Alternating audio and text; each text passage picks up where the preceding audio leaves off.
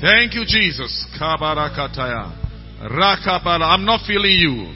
I'm not hearing you. You are not declaring the name. You are just looking around. You are just gazing. You are just waiting for time. Declare that Jesus is Lord over my life. Jesus reigns over my marriage. Jesus reigns over my home. Jesus reigns over my faith. Jesus reigns over every situation, every trial, every temptation, every tribulation, every adversity. In the name of Jesus, I declare total victory for the child of God. Thank you, Lord. Thank you, Lord. Thank you, Lord. We declare Jesus as Lord. Father, we have come. We are privileged to be here because of your favor.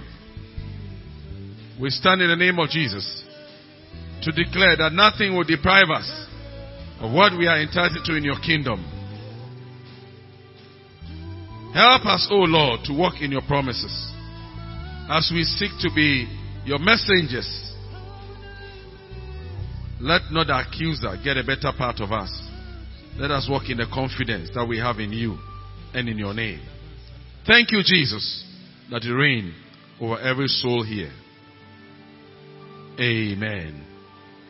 Please take your seats. Praise the Lord. This morning, we are already in the noon now. It looks as if most of our sermons will be in the afternoon. Amen. We want to talk about something that Jesus himself brought about as we continue in our month of emphasis on evangelism. And I title it, Launch Out Into the Deep. Launch Out Into the Deep. From Luke chapter 5, from verse 1 to 11. In the New King James it reads, So it was, as the multitude pressed about him to hear the word of God, that he stood by the lake of Gennesaret, and saw two boats standing by the lake. But the fishermen had gone from them and were washing their nets. Then he got into one of the boats, which was Simon's, and asked him to put out a little from the land. And he sat down and taught the multitude from their boat. When he had stopped speaking, he said to Simon, Launch out into the deep and let down your nets for a catch. But Simon answered and said to him, Master, we have toiled all night and caught nothing. Nevertheless, at your word, I will let down the net. And when they had done this, they caught a great number of fish, and their net was breaking.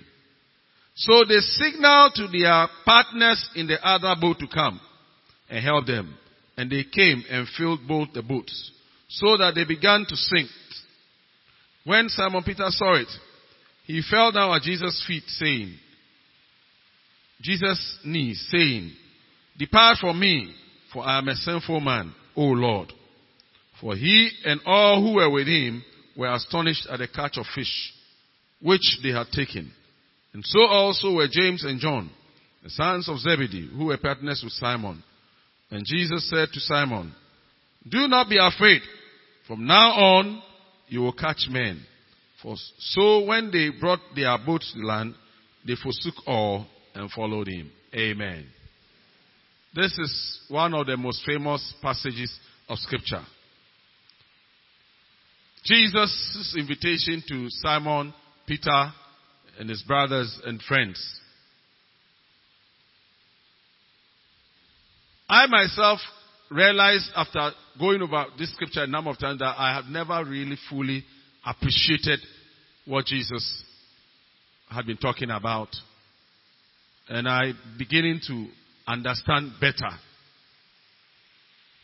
what happened at that place.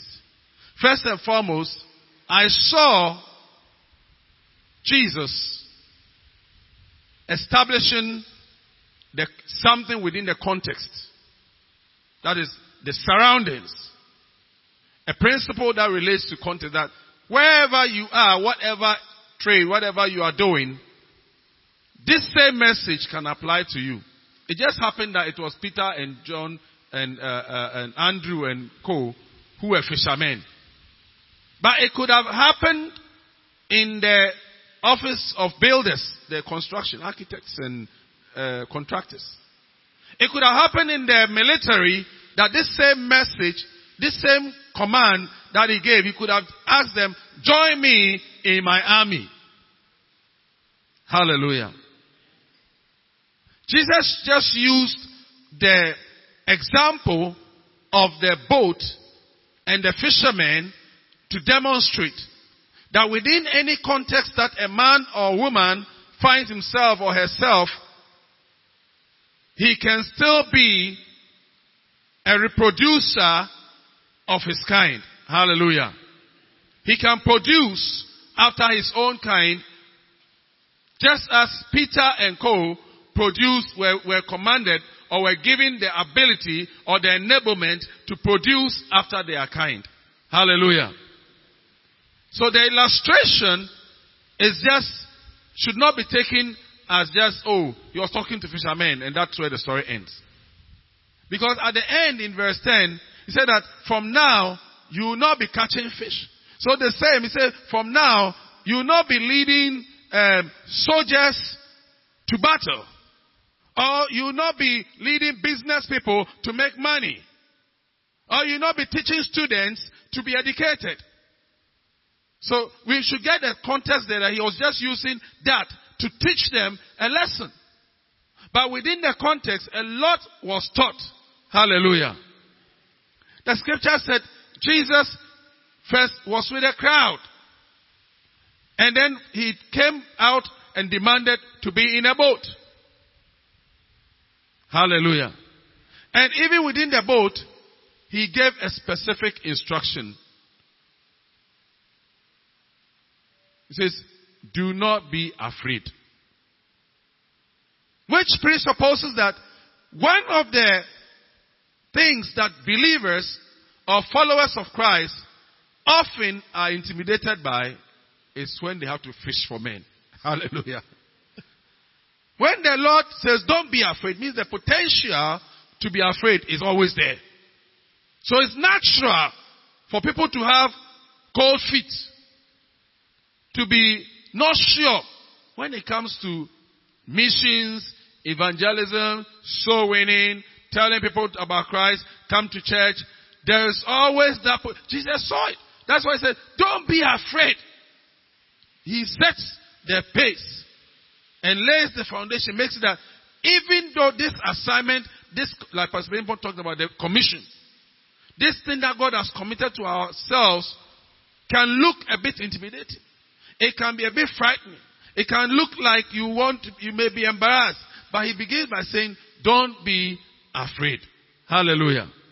So it's reassuring that Jesus is aware that sometimes in reaching out to people of our kind, whether it's in the military, police, or whatever, teaching, market, wherever we find ourselves in the locality, there is a likelihood that some fear may come to us.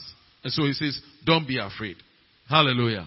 And he says so for good reason. Praise the Lord. But on the specific subject of launching into the deep, let's look at verse 5. Verse 4, sorry.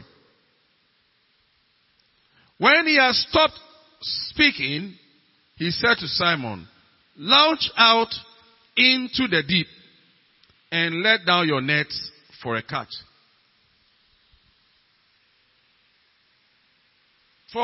I just, for many years, as a child of God, took that the two statements as one.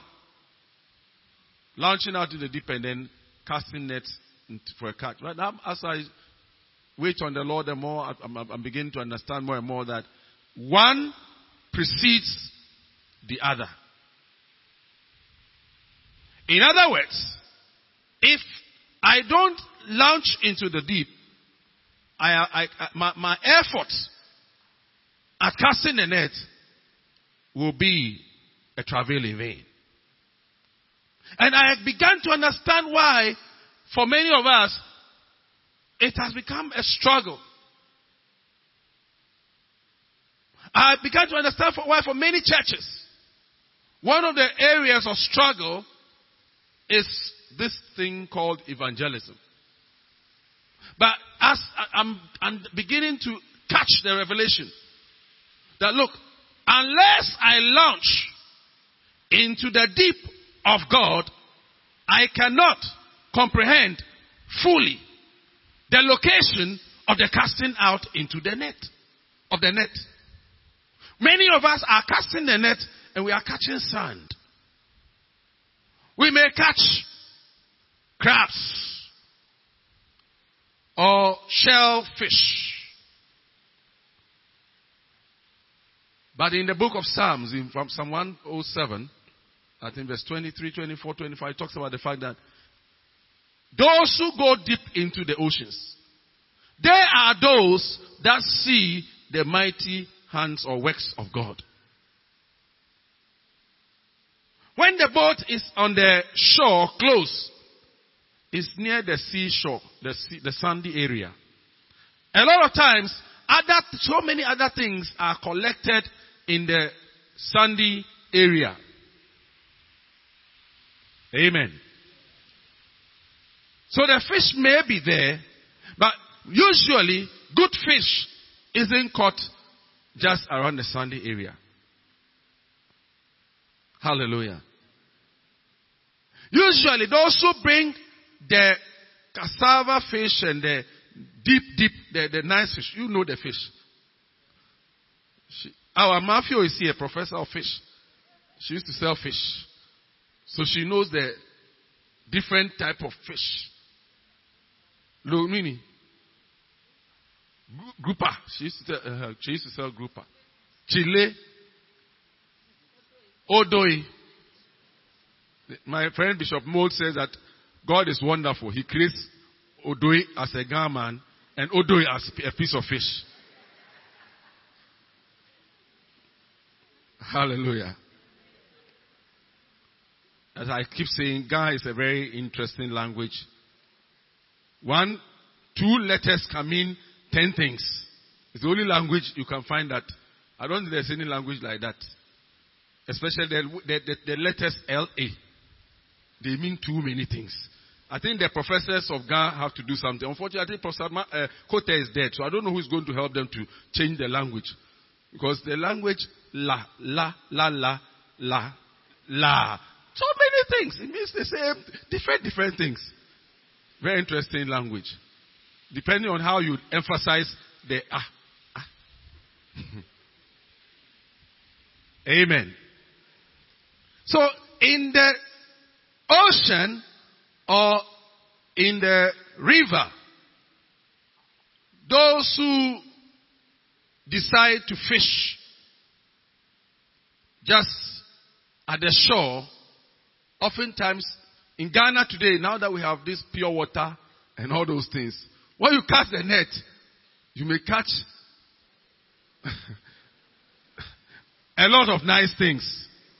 Plastic bags, chalewote. In those days, it was chalewote. Now, it is plastic bags.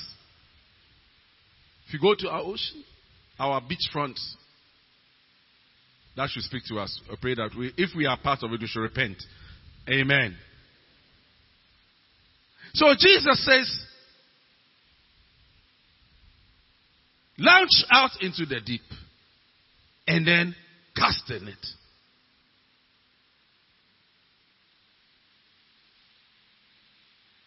And I said, that probably explains some of the catches some of us sometimes make. Because oftentimes we are not in the deep place that you have been directed to. But we have cast the net. The shallow waters. What happens? Because maybe, like Pastor Kweku was saying this morning, maybe the church has declared the month November as a time of reaching out. So, okay, if I don't come and they check the role, they'll find out that I wasn't there. So I don't want anybody to ask me any question on Sunday. So I'll come. That is shallow netting, shallow fishing. Amen. Or maybe if I'm a young man, if maybe these days I'm 30 something, if I'm looking for a young lady, if I can come around and maybe through that I can also help myself. You never know. In the morning, sow thy seed. In the evening, withhold not thy hand for either this or that. So if they are not in the church, then we have to bring them into the church. If that is the motive, that's shallow fishing. Are you getting the point there? Because Jesus said he's not talking about fish, he's talking about human beings. Or somebody has a different reason. Maybe we are going to do fishing encampment. Who knows? I may just strike gold. If I can meet somebody who has something, I'll visit him or her a few times, say a word of prophecy and say, the Lord said you should release for me one of those cars in the garage, which is something that used to happen in the past. I think it's still happening. People tell other members of the church, or they preach to them and tell, oh, the Lord said you should bring your car for me to sanctify it. I saw this around the car. And then you see the next time is this. I remember there's a case of a jailed minister, not a political minister, a pastor who was jailed for doing that sort of thing. Told the person, bring your 120,000 pounds. And the Lord said, I should sanctify it. And the person to pay it. And to go through his account and then come back. And unfortunately, the money ended up in Ghana. And I think he just assumed that once it's in Ghana, nothing will happen. Unfortunately, they became a long case. To cut the long story short, he was jailed. So maybe you are thinking, oh, if I can grab one of these East Cantonment homeowners or somebody who is quite well-to-do, if I preach to him or her, and then something will happen. And you see, it's not new that people fish in shallow waters when it comes to souls. Because Paul spoke about this in Philippians chapter 1, from verse 15 to 17, when he talks about the fact that some people say that they do it out of envy, do it out of, oh, these people are doing it, we too, we have to do some. Hallelujah. Or somebody say, oh,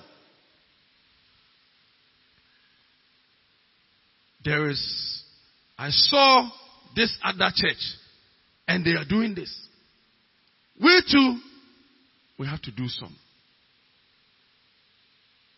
Or talking to a guy and telling him, look, an office colleague, say, Charlie, your church, you know, come to my church. There is something that you are lacking, but only you get it when you are in my church. That's shallow fishing. Effortless. That's what I see Jesus talking about. That the process of godly fishing or fishing for men is not just, I say, try and error. Just, it shouldn't be that way. But it begins with, it says, launch out into the deep. So what I'm engaged in this afternoon, what I'm interested in, what, Lord, does it mean if I want to launch into the deep? So that my fishing will be a valuable fishing. Because you see, when Peter and Co. obeyed the master, the Bible said, and they caught a great fish. And their nets broke. So if a person obeys or understands what it means to launch into the deep, I believe that one of the clear indicators is that they are overwhelmed by the fish catch. We see it in this scripture. Verse 9 says, for he and all who were with him were astonished at the catch of fish which they are taking. And Jesus now is saying that this catch is not the fish, normal fish. So it means that we as a church or as a people can catch fish that will astonish us. We as women, or we as men, we as youth, or we as pastors, we as a people can catch fish that can astonish us. And I'm asking myself, Lord, I want you to take me to the place where I can catch the fish that will astonish me. Hospital team. Prison team. We want to catch fish that will astonish. I don't want normal fish. I want fish catch that will astonish me. Because that's what Jesus is talking about. And the disciples said, but Lord, we have toiled all night. And yet, we have caught nothing. Or what we've caught is not significant. We want significant catch. That is notable. That will last. That will need others to come and help us offload. So I began to probe this issue of deep calling. How do we interpret this subject or engage this subject of launching out before casting the net into the sea for the great catch? Hallelujah. Hallelujah.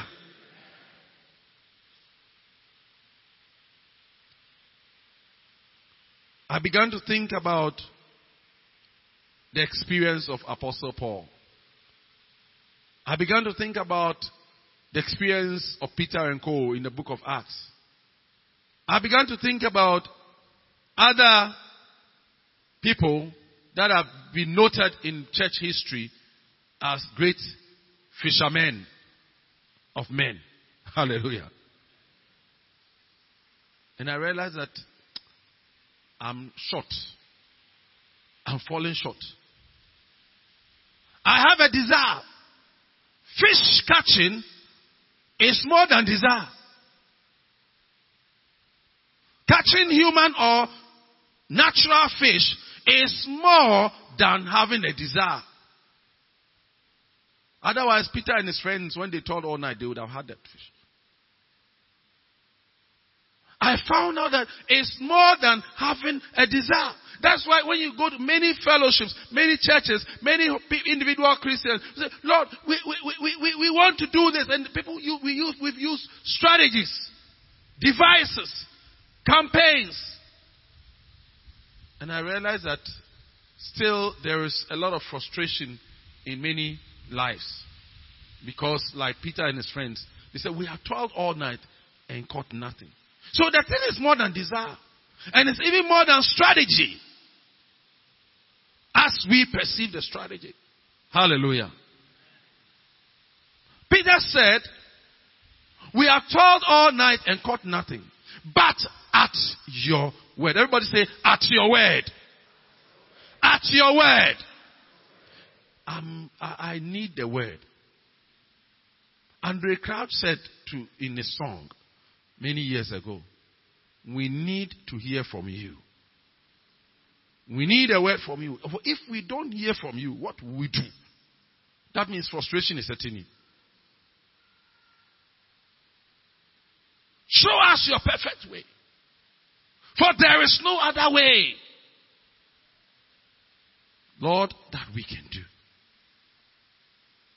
I saw that for effective evangelization or mission, all the good plans we are doing are good. It's not bad. All the planning we have for next month that we want to do training is good. We are all part of it. All the declaration of our month-long mission-centeredness is good. But I discovered that beyond the talking and the preparation and the strategizing, there is something that we must hear from the Lord. And the scripture said, Peter said, Lord, we have done it all, but at your word. I found out many of us do these things, maybe because the church's word. Okay, they said we should come. If I don't go and they check the rule and they find out, pastor will meet me and you ask me at the pastor's word. But the issue is not at the pastor's word. It's not at the church's word. In fact, it's not like, oh, let me go and see how it's like. It's nice, so when I went, I felt very good, oh, it was nice. And many times we get into that as part of the training. But he said, at your word, oh Lord. Peter, are you with me? At your word. So I'm beginning to ask myself, as a child of God, supposed to be led by the Spirit of God, how often do I do my mission work or evangelism at His word? You know, during the week, I was driving home, and somehow I just sensed the Holy Spirit. There's a place, a restaurant that I'd never entered, I'd never been to. But I just felt that at that time, most restaurants would even have been closed in the afternoon, late afternoon. But let me just go to this place and, you know. And I sensed that it was the Holy Spirit, I believe. They were not Ghanaians who were there. They were foreigners. But lo and behold, in the process of chatting with the foreigners, I realized they didn't even speak English. Then a Ghanaian came, and then as a chat. To cut the long story short, I got the opportunity to invite the person to church. Later on, when I went home, then as I was thinking of this word, I said, the Lord was leading me to an encounter like the woman of Samaria. It was because of this young person that I ended up there. Not because of the food. Just as Jesus said to the woman of Samaria. But if I was not at that time by the Spirit led to go, I would just have dismissed that spiritual indication. The point here is that we cannot do effective evangelism or mission if we ignore the direction of the Holy Spirit. Amen. Many of the times when we say we want to do mission work and evangelism at the individual level and the corporate level, many times we just move with our own ideas, our own strategy. But I hear Jesus saying that, no, I am giving you the word. First he said, launch out into it means go get into me. Get into the Spirit. Get into the move of the Spirit. Get into my word. Hear me. Because the field is plenty. It's big. Unless the Spirit leads. And you see it in the scriptures in a short moment. Unless God leads you and me, sometimes we may think that, oh, what we are doing in zone A or zone B or zone C is what the Lord will be nice. Oh, we are in this place. It will be nice to do this and that and that. You know, the disciples were with Jesus on the mount. Say, Lord, what nice thing to be if we built a booth here and we stayed here. And the Lord said, no, it didn't happen. So sometimes when we are thinking logically, it doesn't always fit into the master plan of the Lord. Amen. Let me run out these points quickly. Then we'll read more scripture.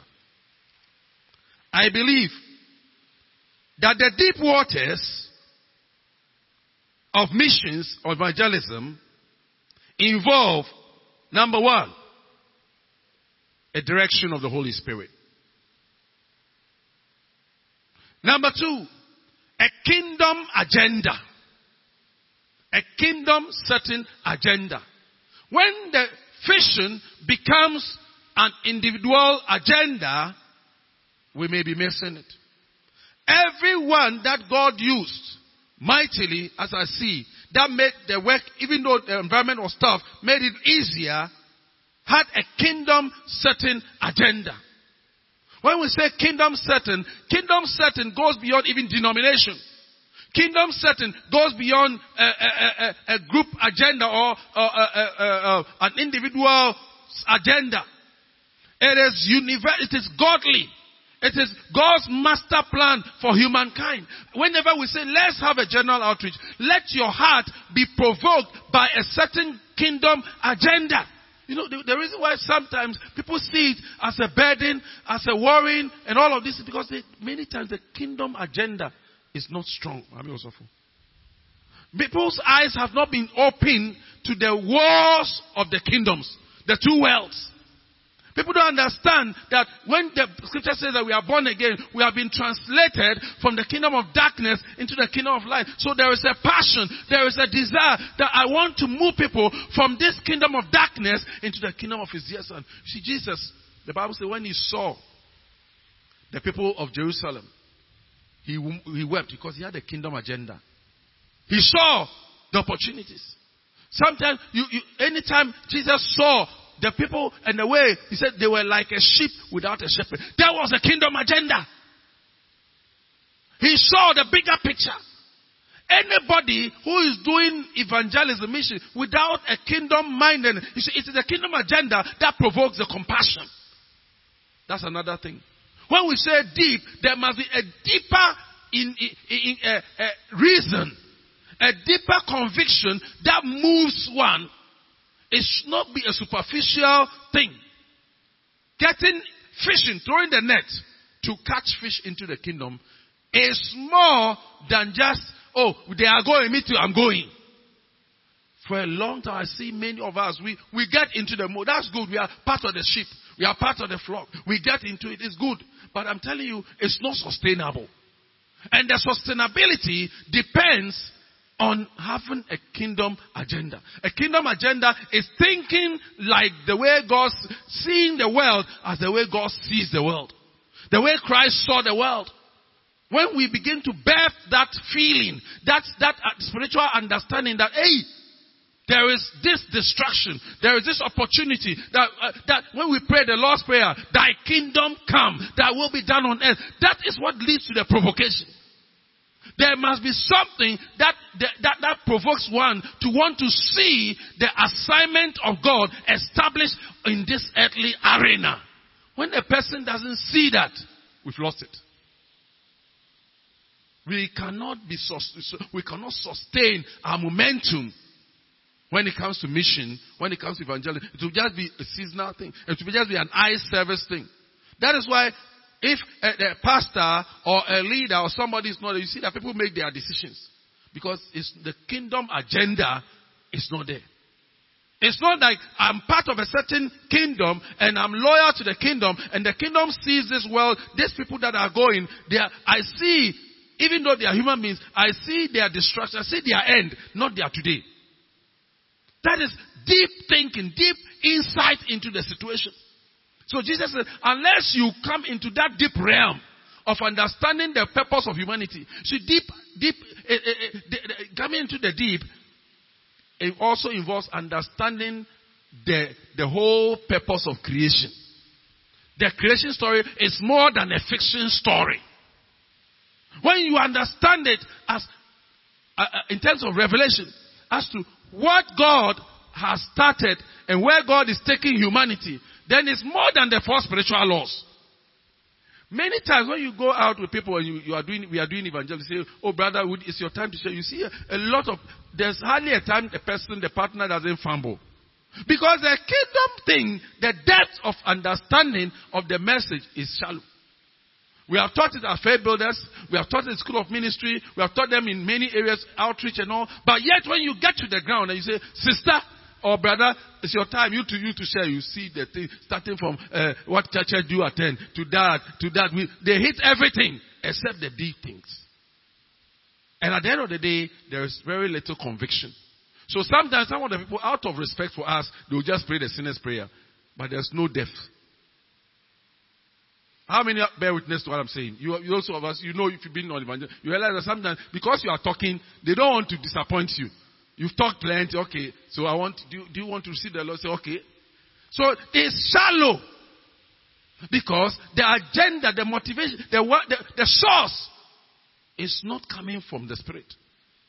It is in the realm of the soul, in the mind. And we haven't delved deep there. So conviction, look at the day of Pentecost. When Peter preached, the Bible said, and the people asked, men and brethren, what shall we do? It gets to that point. People wanted the man, the jailer in Acts chapter 16. He saw, the Bible said, he brought his whole household. Said, hey, This thing, what can we do? What can I do? Love drives the deep waters of fishing. The heart drives it. It's the kingdom's setting agenda.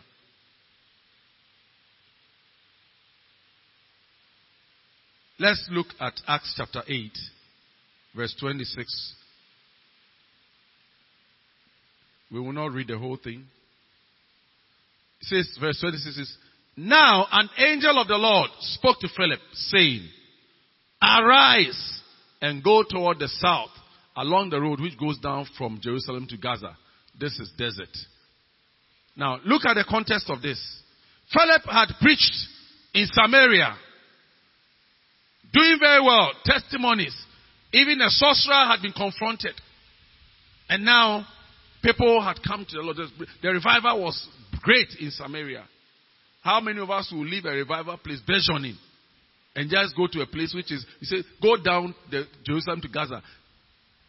Many of us, even when they say, oh, the church wants to do something in maybe some other part of town, which is not vibrant like Cantonment or not live, this thing, I want to, see, we, the followers, we are so comfortable to tell. If I were to, at a service, they say, look, brother, the Lord has led me, brother Ochley, I want to go with you to maybe Abonko, what do you call it? The village in your when you're going to Kofodia, that village where Adolso. Let's go. Oh, so for the way it takes this, that. But here is a man, Philip, who has just had a revival. At the peak of the revival, church membership has grown from 200 to 10,000. He has a mega church. When he's coming, you see bodyguards all over. Protocol, everything's working all over for him. He's on radio, he's on TV. Everybody knows about his ministry. Then the Lord comes and says, through an angel, says, from today, I want you to go and meet a man at Adolso. He is a farmer. He's called Kwesi Mensa. Meet him on the way from Adolso to the other one, Kwamoso. He's walking. He's carrying cassava. Preach to him. So for this one, it can't be of God. It can't be. But that angel there, you see, today we don't see angels that often. But angel is this conviction of the Holy Spirit. How many of us who abandon a burgeoning revival? God has given you a mega church in Accra, in Cantonment, in other place. And you want to just, no, that cannot be. Even the comfort of this seat, many of us will not want to compromise. And that's because the depth. Yes, we come for outreach and everything. But you see, we haven't understood the thing. This foam seat alone is an issue. This Cantonment is an issue. And the scripture said, Philip, the Lord said to him, Arise, leave your comfort zone. Having outreach in Laboni is good. Having outreach in all these areas are good. But leave your comfort zone. That's what I'm talking about. Deep. You see, the depth is defined by what you are hearing. Your spiritual depth is defined by how you are connected to the Holy Spirit, to Christ, and what you are hearing from Christ. So the scripture says, and the angel spoke to him. So deep called. And said he went, so he launched into the deep. And when he launched into the deep, look what happened. Toward the south road, which goes down from Jerusalem to Gaza. This is a desert. And the scripture makes it very clear. It is a desert. It means that there is no hope. It's a hopeless situation. It's a tiring situation. It's a struggling environment. It's not nice. Some of you, even we pastors, when we are away for 1 week, 2 weeks, oh, pastor, we don't see you. Hey, pastor, we don't see you. What is all this? All this sort of thing even stifles the desire to be in the deep. We don't see you. We don't see you. Oh, yes, you don't want the person to express what God has given to people. Amen. Because if you are not there are certain levels of certain catch that we can never see. 2018 is coming. If the Lord leads us into different dimensions of the death, don't use your logic to frustrate the purpose of God. Say amen. Prepare yourself, not only the pastor. You too prepare yourself. When the Lord says, I should go to Jericho there with you, and I can, will you go?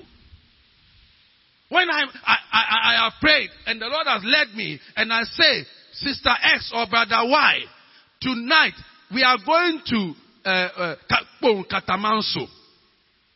We are going to be with Lion. Not human lion. Lion, but MP Lion.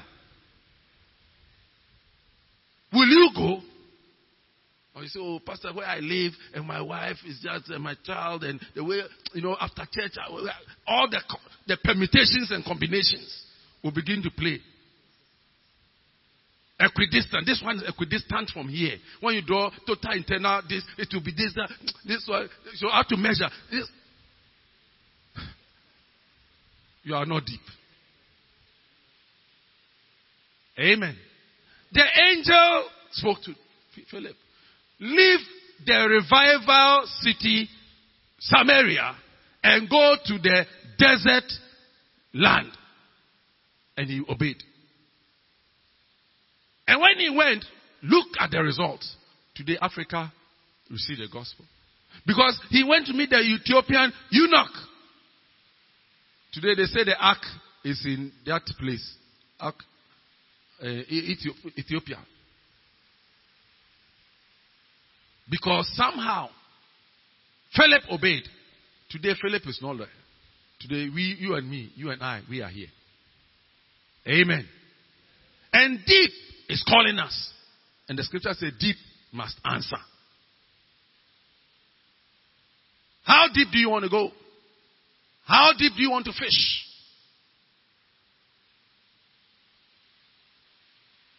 Verse 27. So he arose and went. And behold them. I don't want to go into the story.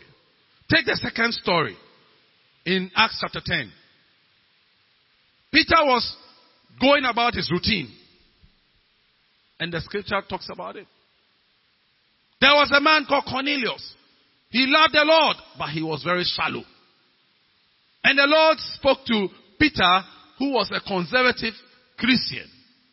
He would not associate with non-Jews. And through revelation, the Lord told him, go, be ready to go. Peter didn't on his own just go. He would not have gone. Some of us, we need a shaking. All this thing we are talking about, mission, evangelism. You see, it's true when we say that your money can help, but really that's not the real thing. That's the shallow level of the fishing. Today, I believe God is calling many of us to shake off ourselves, to want to be with Him, to understand Him in the deep waters. Amen. But it is only there that we can catch fish that could break our nets. The fish we are catching is good, but it's not breaking our nets. Amen. Cornelius had the opportunity of hearing the gospel because Peter was deep. The Lord revealed Himself to Peter. And Peter's visit to Cornelius' house was in fulfillment of the prophecy of Jesus. That when the Holy Spirit comes, you'll be my witnesses in Jerusalem, in Judea, in Samaria, uttermost part of the world. So Philip was the groundbreaking person for the Samaria. And beyond Philip, they have to go to the uttermost part of the world. Peter's experience with Cornelius was also a groundbreaking assignment which took us into the realm of the uttermost part of the world. Hallelujah. Amen. Asia Minor. In Acts 13, Paul and Barnabas, verse 1-4, they were there praying with others, enjoying revival hour, enjoying prophecy. It's good in church to be warm, to be happy. But the scripture said, whilst they were there, the Holy Spirit said, separate unto me Paul and Barnabas for the work for which they have called. And many times, when you are in a church or in a ministry like this, and the leader or leaders come and say, brother or sister, I see the Lord asking us to do A or B or C. Many times, many of us like to equate it to that of men. And say, oh, this one is your mind. So for this one there, I have to do this, and I have to calculate that, I have to do this, I have to do that. But then, in verse 3, you see, he says, and they being commissioned by their brethren. Amen. Did you see that? Having been fasted, they prayed and laid hands on them, and they sent them away. Now, go on right to verse 4. And you see how deep calls and deep answers. So, being sent out by who? Being sent out by who? Being sent out by who? Mm-hmm. They went to Cilicia and they sailed. So, it's very easy to assume that sometimes when apostolic mandate is being exercised in the body, to say that, oh, is this person? If I came to you today and I said, the Lord is leading me to maybe J. Crodia of Kaswa or Badriasi to do something, and the Lord, I sense that you are the right person that God will use by the authority to help it. So for them,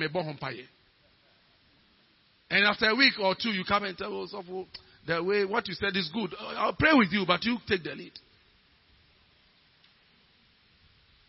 But the scripture said it was the Holy Ghost who sent the man, the men. But people can easily assume that, oh, it's pastor. We are calling deep, and deep must respond. Hallelujah. You go further.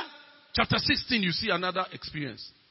We are talking about the fact that Jesus said, launch out into the deep and cast the net. We are not going to, we must pray to God, Lord, we don't want to cast net anyhow. What's the point in casting net? Only stretch all night and catch chalewati. Sweat all night and catch akpata, small one. Sweat all night and catch a polythene bag. When we could catch fish because of obedience, because of the Spirit. Many of us are able-bodied fishermen and women. But we, even when the Spirit is saying, you are able-bodied, you are not seeing it. Today God is calling you. Today God is shaking you off your seat. God is telling you, it is time. I'm going to give you an opportunity to respond to a deep call. And I want you to respond properly.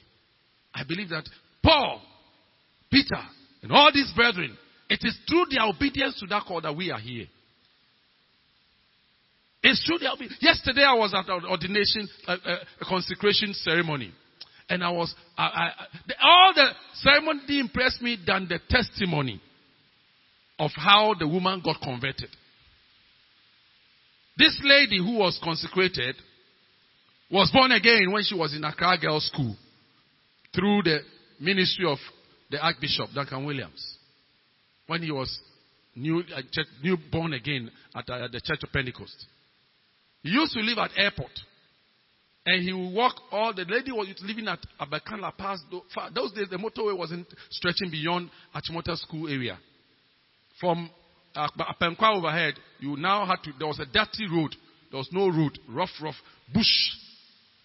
From Abilene, there was no proper road all the way to Makati Hill. And he would trek from airport to follow up this lady. And not only preach to her, after preaching to her, they would trek to Accra Academy area, Church of Pentecost. Have a church service, they close and come home. That's the part that moved me. And this woman also began to preach from that time. Young lady. And with that passion, with that desire, with time, the Lord called her. And I'm asking myself, maybe comfort, mercy, benefits have changed us. How many of us today would want to do such a thing? For one soul. Because there was a deep call. There was a deep call. But when there is no deep call, convenience, comfort is what we all enjoy, all want. Beloved, I came to tell you that God wants you to launch into the deep. I or all of us to launch into the deep so we can respond properly to the call. Today, if you hear his voice, the scripture says, harden not your heart. As we bow our heads in a moment, as we pray, I'm not saying that come and be a pastor. But I know that there are people that have a burden to be part of these kinds of missions. Where you hear the voice of the Holy Spirit, where we have been rebellious to that voice. You say, Lord, help me, forgive me. Talk to God and say, Lord, forgive me. I want to be sent of your Spirit. I've heard your voice many times, but because I don't want to move out of the ordinary, I've been fighting you. Forgive me. Say a prayer. Say, Lord, I beg you. Forgive me. Talk to God and say, Lord, I beg you. Forgive me.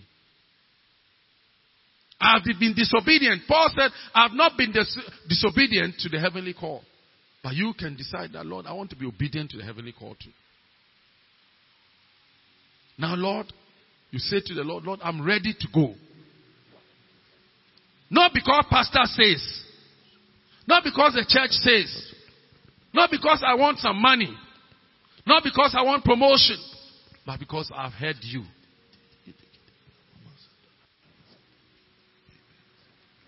You want to say, Lord, I want to be part in heart. Not in mouth. Not in just word. But in reality. Of this kind of mission. That I can not only launch into the deep. But Lord, cast my net in the deep. So I'll catch a multitude of fish. So Lord, help your people. As we desire to catch, I pray, oh God, meet the desire of your people. That we will hear your voice to launch into the deep. And not only just be there in the deep, but we will cast the net in the deep. Grant us, Lord, help us, who when the deep fish comes and its multitude, we will get strength to preserve this fish. Oh, Lord, help me. Lord, help me. Lord, help me. In the name of Jesus. In the name of Jesus. Many of us, God has been waiting on you for so long. Not to be a pastor, not to be anything official. But a person who wakes up every morning with a kingdom agenda on mind, in the mind, burdened to do something about it. Will you listen to that call and respond? Thank you, Jesus.